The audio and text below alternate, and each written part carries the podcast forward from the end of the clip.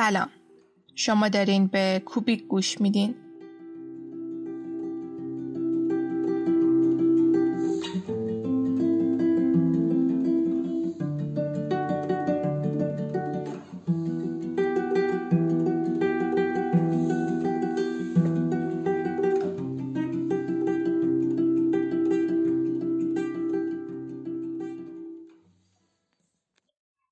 انسان ها در طول زندگی خودشون در مقاطع مختلف با دروی های مختلفی روبرو میشن.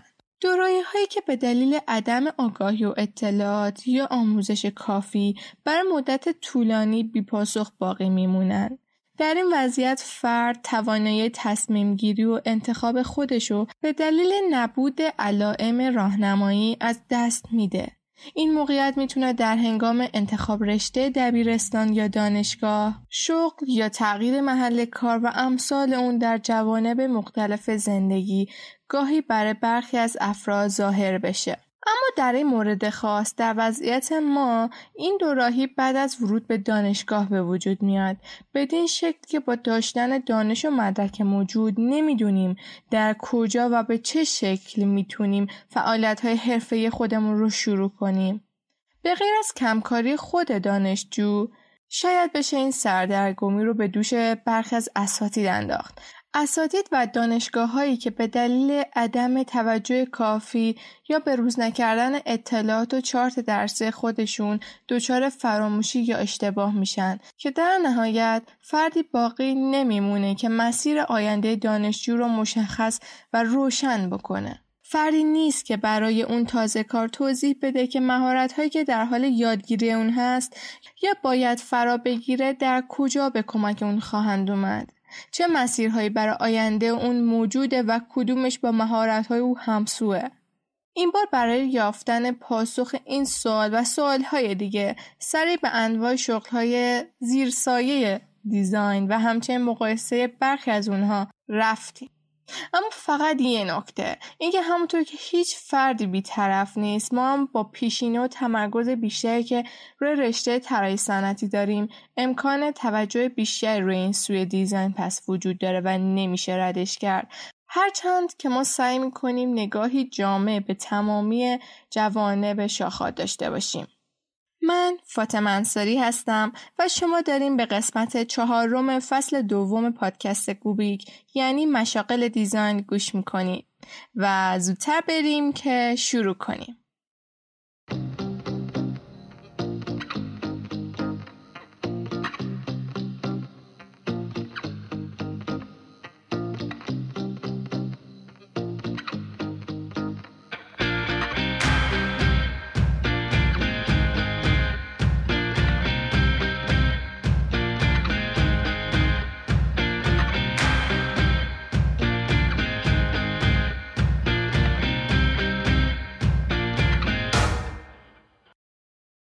آیا شغل و مهارت تخصصی یا عنوان کاری یه فرد باید با مدرک تحصیل او مرتبط باشه؟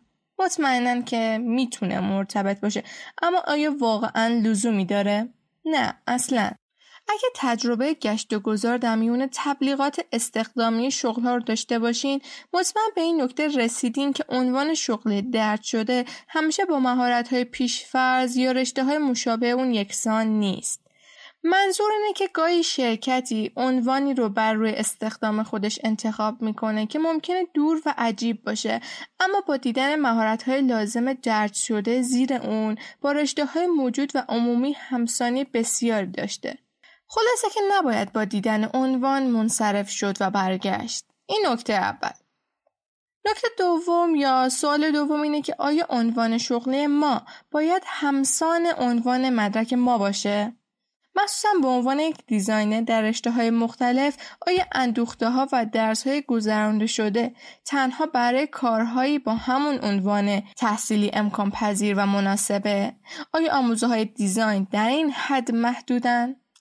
اگه designer ی در business ی حول حوزه گردشگری یا بانکداری کار کنه فرض میشه که او خارج از رشته خودش کار می‌کنه اما اگه در شرکت دکوراسیون داخلی یا طراحی محصول صنعتی کار کنه اون موقع شغل مناسب رشتهش انتخاب کرده واقعا آیا مهارت برنامه ریزی یا خلاقیت و پیدا کردن راه حل برای مسائل تنها برای کارهای هنری لازمه؟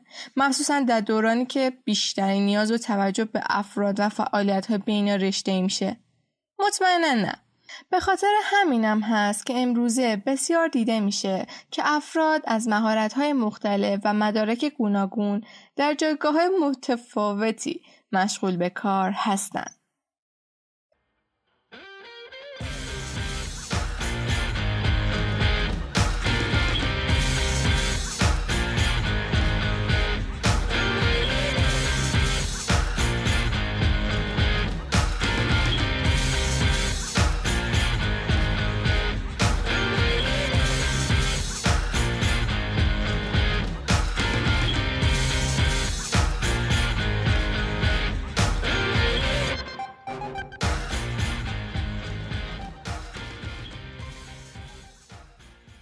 بخوایم انواع و تایپ های مختلف روش های کاری رو دسته بندی کنیم به سه دسته می‌رسیم.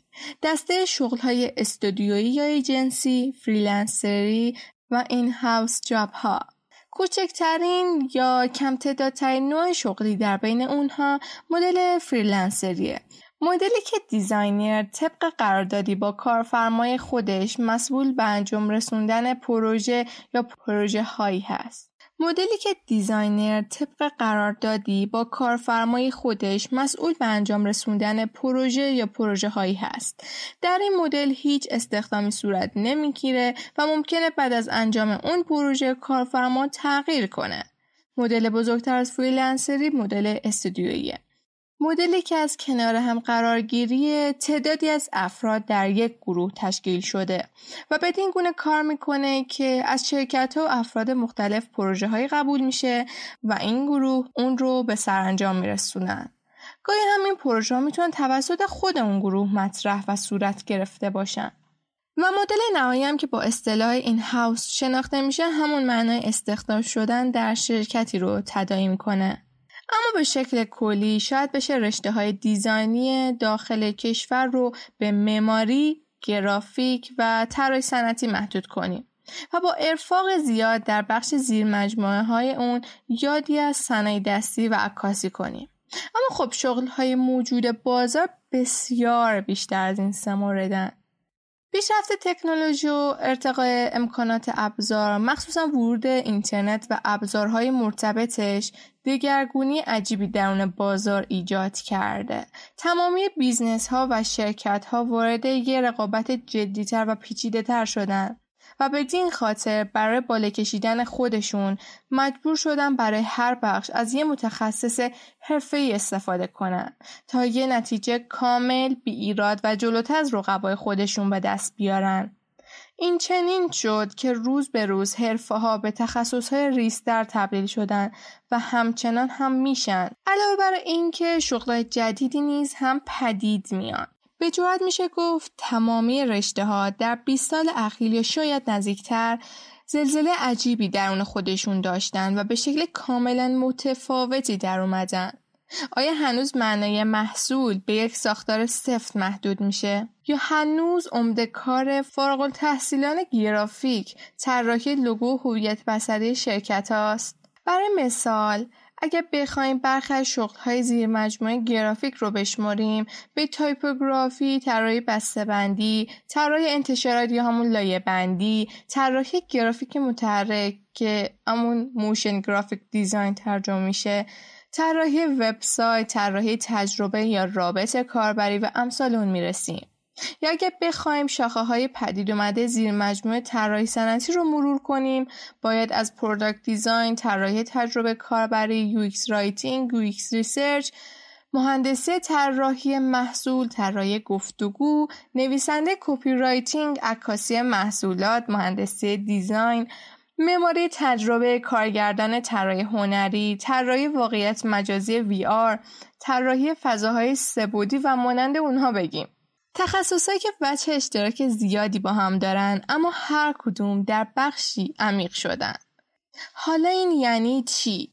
در ادامه بیشتر میگیم که مثلا شاید بیشتر وظایف کار طراحی صنعتی با product design یکی باشه اما تفاوت‌های ریز اون و تخصص کار هر کدوم هست که اونها رو متمایز از هم می‌کنه یا اصلا به یه شکل دیگه گاهی بعضی از این زیرشاخه ها اونقدر با هم اشتراکات دارن که گاهی نمیشه جداشون کرد و به همین دلیلم هست که طراحها دو عنوان برای خودشون انتخاب می‌کنن. مثل طراحان تجربه کاربری و طراحان رابط کاربری در اکثر مواقع در لیست استخدامی به خوبی دیده میشه که فقط به یه UX UI دیزاینر نیاز دارن.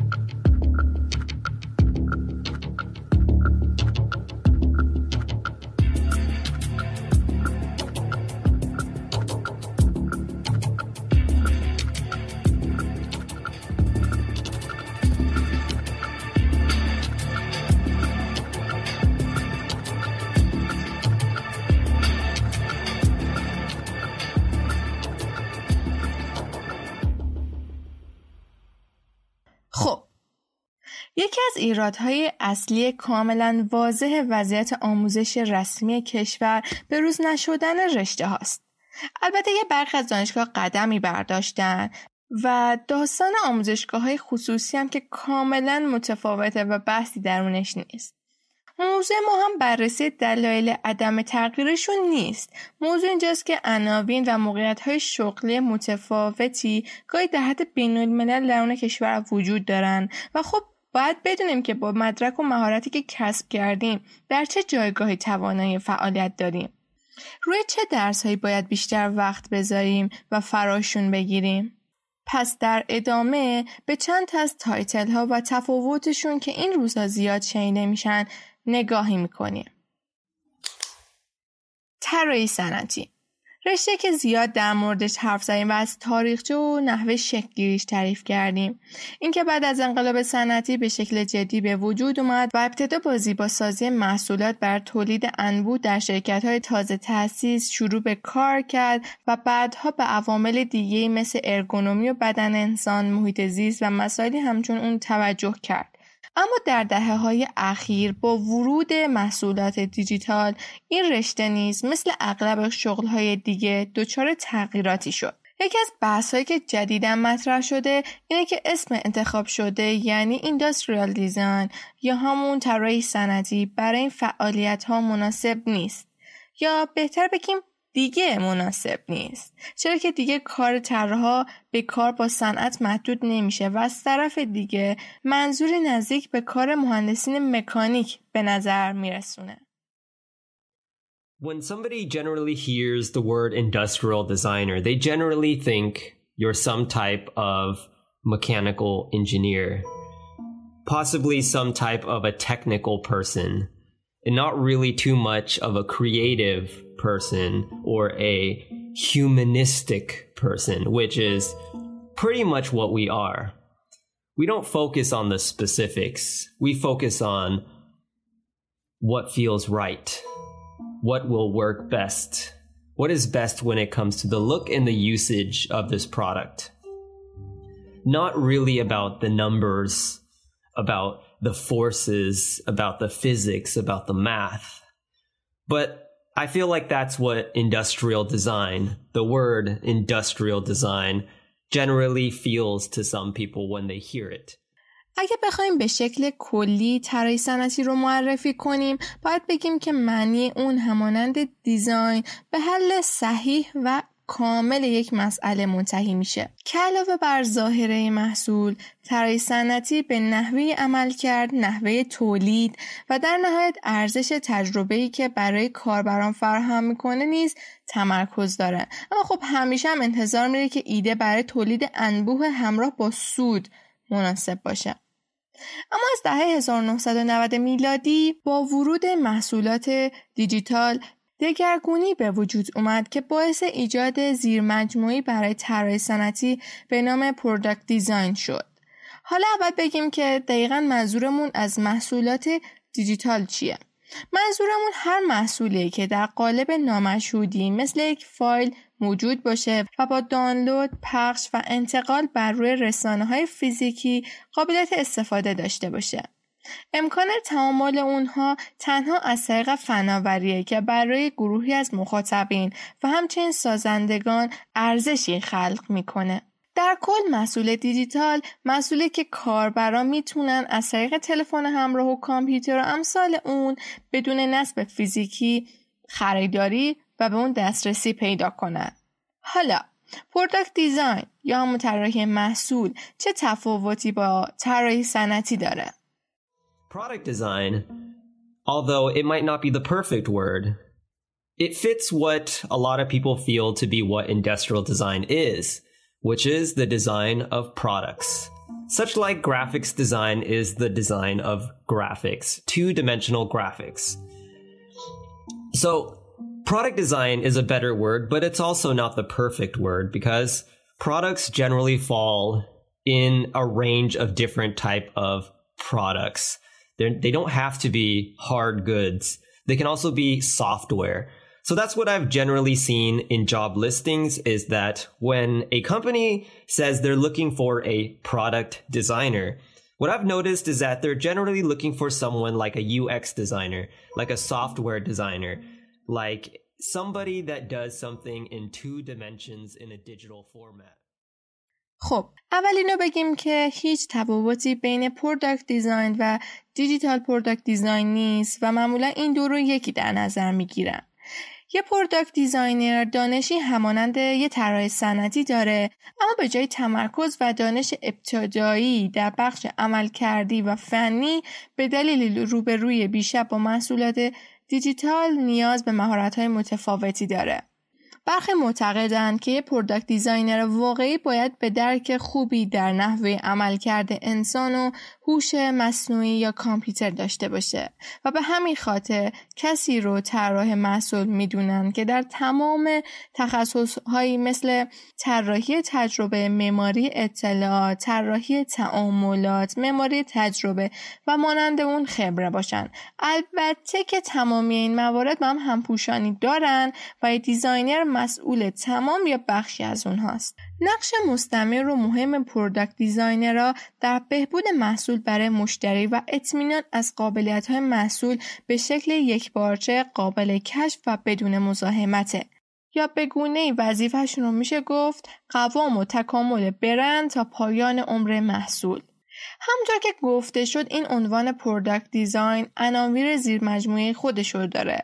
مثل طراحی تجربه کاربری که هدف نهاییش افزایش شادی و راحتی کاربراست طراحی عناصر بصری تجربه محصول طراحی حرکت که به منظور زنده کردن هنرهای ثابت تحقیق و تحلیل داده و همچنین ساخت نمونه های اولیه به شکل فیزیکی یا مجازی و غیره که روز به روز بیشتر و ریزتر میشن.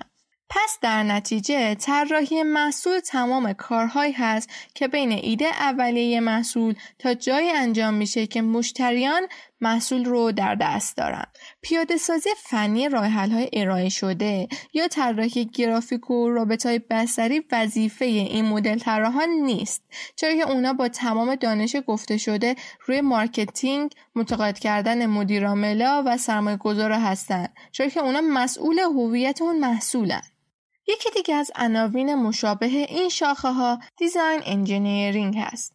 به نظرم میشه اونو مشابه product design engineering دونست. که به صورتی میشه گفت این مدل طراحا تمرکز بیشتری بر داخل محصول و بخش فنی اون دارن به گونه ای که شاید مدلشون جدیتر و عمیقتر از طراحان صنعتیه Design engineering is thinking about the product from the inside out. Okay? Product design is thinking about it from the outside in. Now, what I mean by that is the outside in is more about thinking of the personal, emotional, societal impact that the design is going to have. Right? Uh, the wishy washy feelings of a product. That's the outside of the design. And then after that, designers will then think about the inside and how does it work and you know what the mechanisms but it's it, it's not an afterthought but it, it, it it's less important to to a designer. An engineer will think about it from the inside out. You know first the most important thing is how does it work? What's the battery? Where does the mechanics go? You know all of this stuff. And then after that okay fine. Now what does it look like? Uh, what does you know uh, afterwards so so the emotions and the personal and the societal impact of that product maybe comes as again not as an afterthought. I don't want to i don't want to offend